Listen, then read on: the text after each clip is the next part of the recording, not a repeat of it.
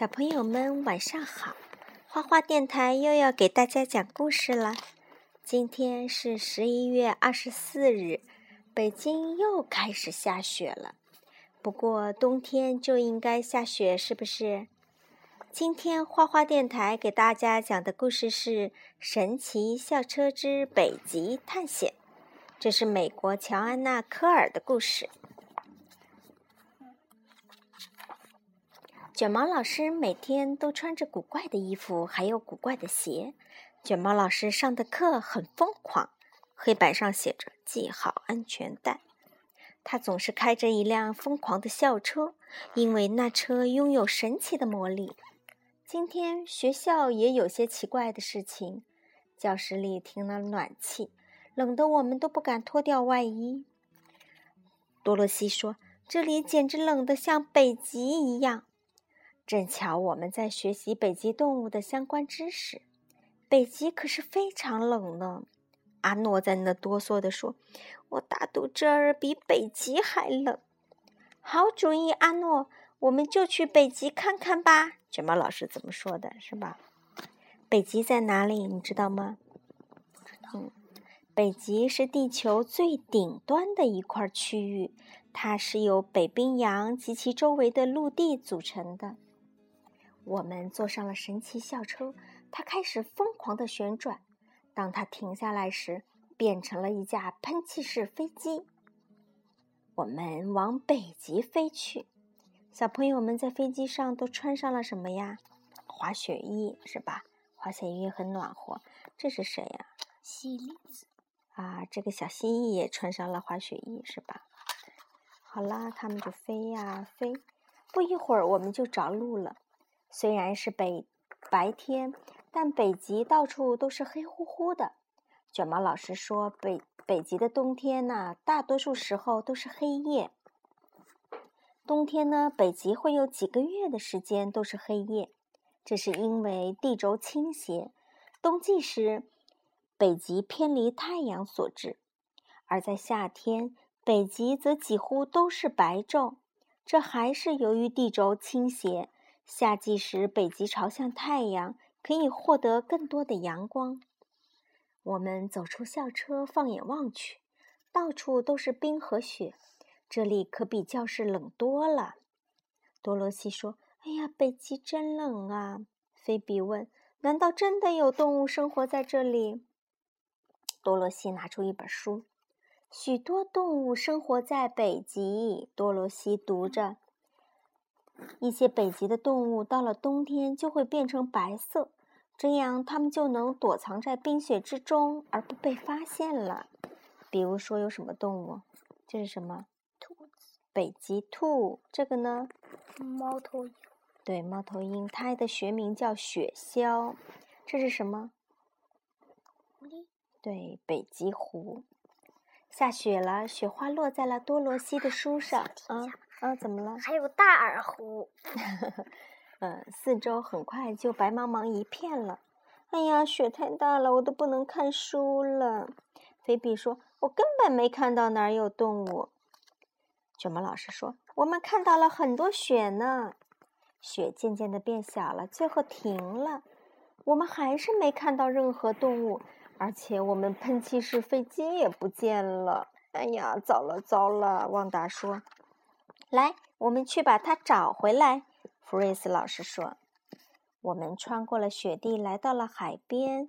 我们看到了一些海象和海狮，但还是没找到我们的喷气式飞机。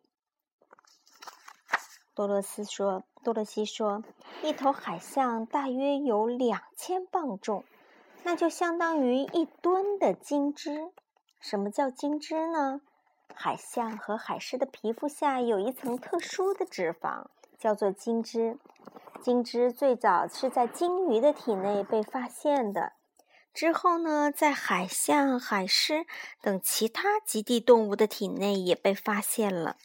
这种海洋生物特有的脂肪能帮助它们在冰水中保持着体温。我们加快了步伐，没多久就看到了很多大型动物。卷毛老师说，那是麝牛，麝香的麝牛，它们浑身上下都是毛啊，这些毛让它们既漂亮又暖和。这时呢，有一群动物跑了过去，它们的速度可真快。卷毛老师说那是驯鹿。果果，你知道什么是驯鹿吗？那圣诞老人每年拉雪橇，那个送礼物的时候，谁拉雪橇啊？驯鹿。驯鹿叫什么名字？那个领头的驯鹿叫什么？红鼻子的 Rudolph。 Rudolph。 对呀。哎呀，我们还是没看到我们的校车，回去吧，我们走得太远了。我们冻得哆哆嗦嗦的继续往前走。哦，那是什么？我们看到了北极熊。北极熊浓密的毛能让它的身体保持干燥，厚厚的脂肪层可以保温。等等，我们还看了看，还看到了点别的什么在水里。是什么呀？你看往外喷水的，这是什么？小金鱼。这大金鱼。金鱼呀、啊、也有金枝。哦，那对它们可太有用了。阿诺说，我还挨着冻呢。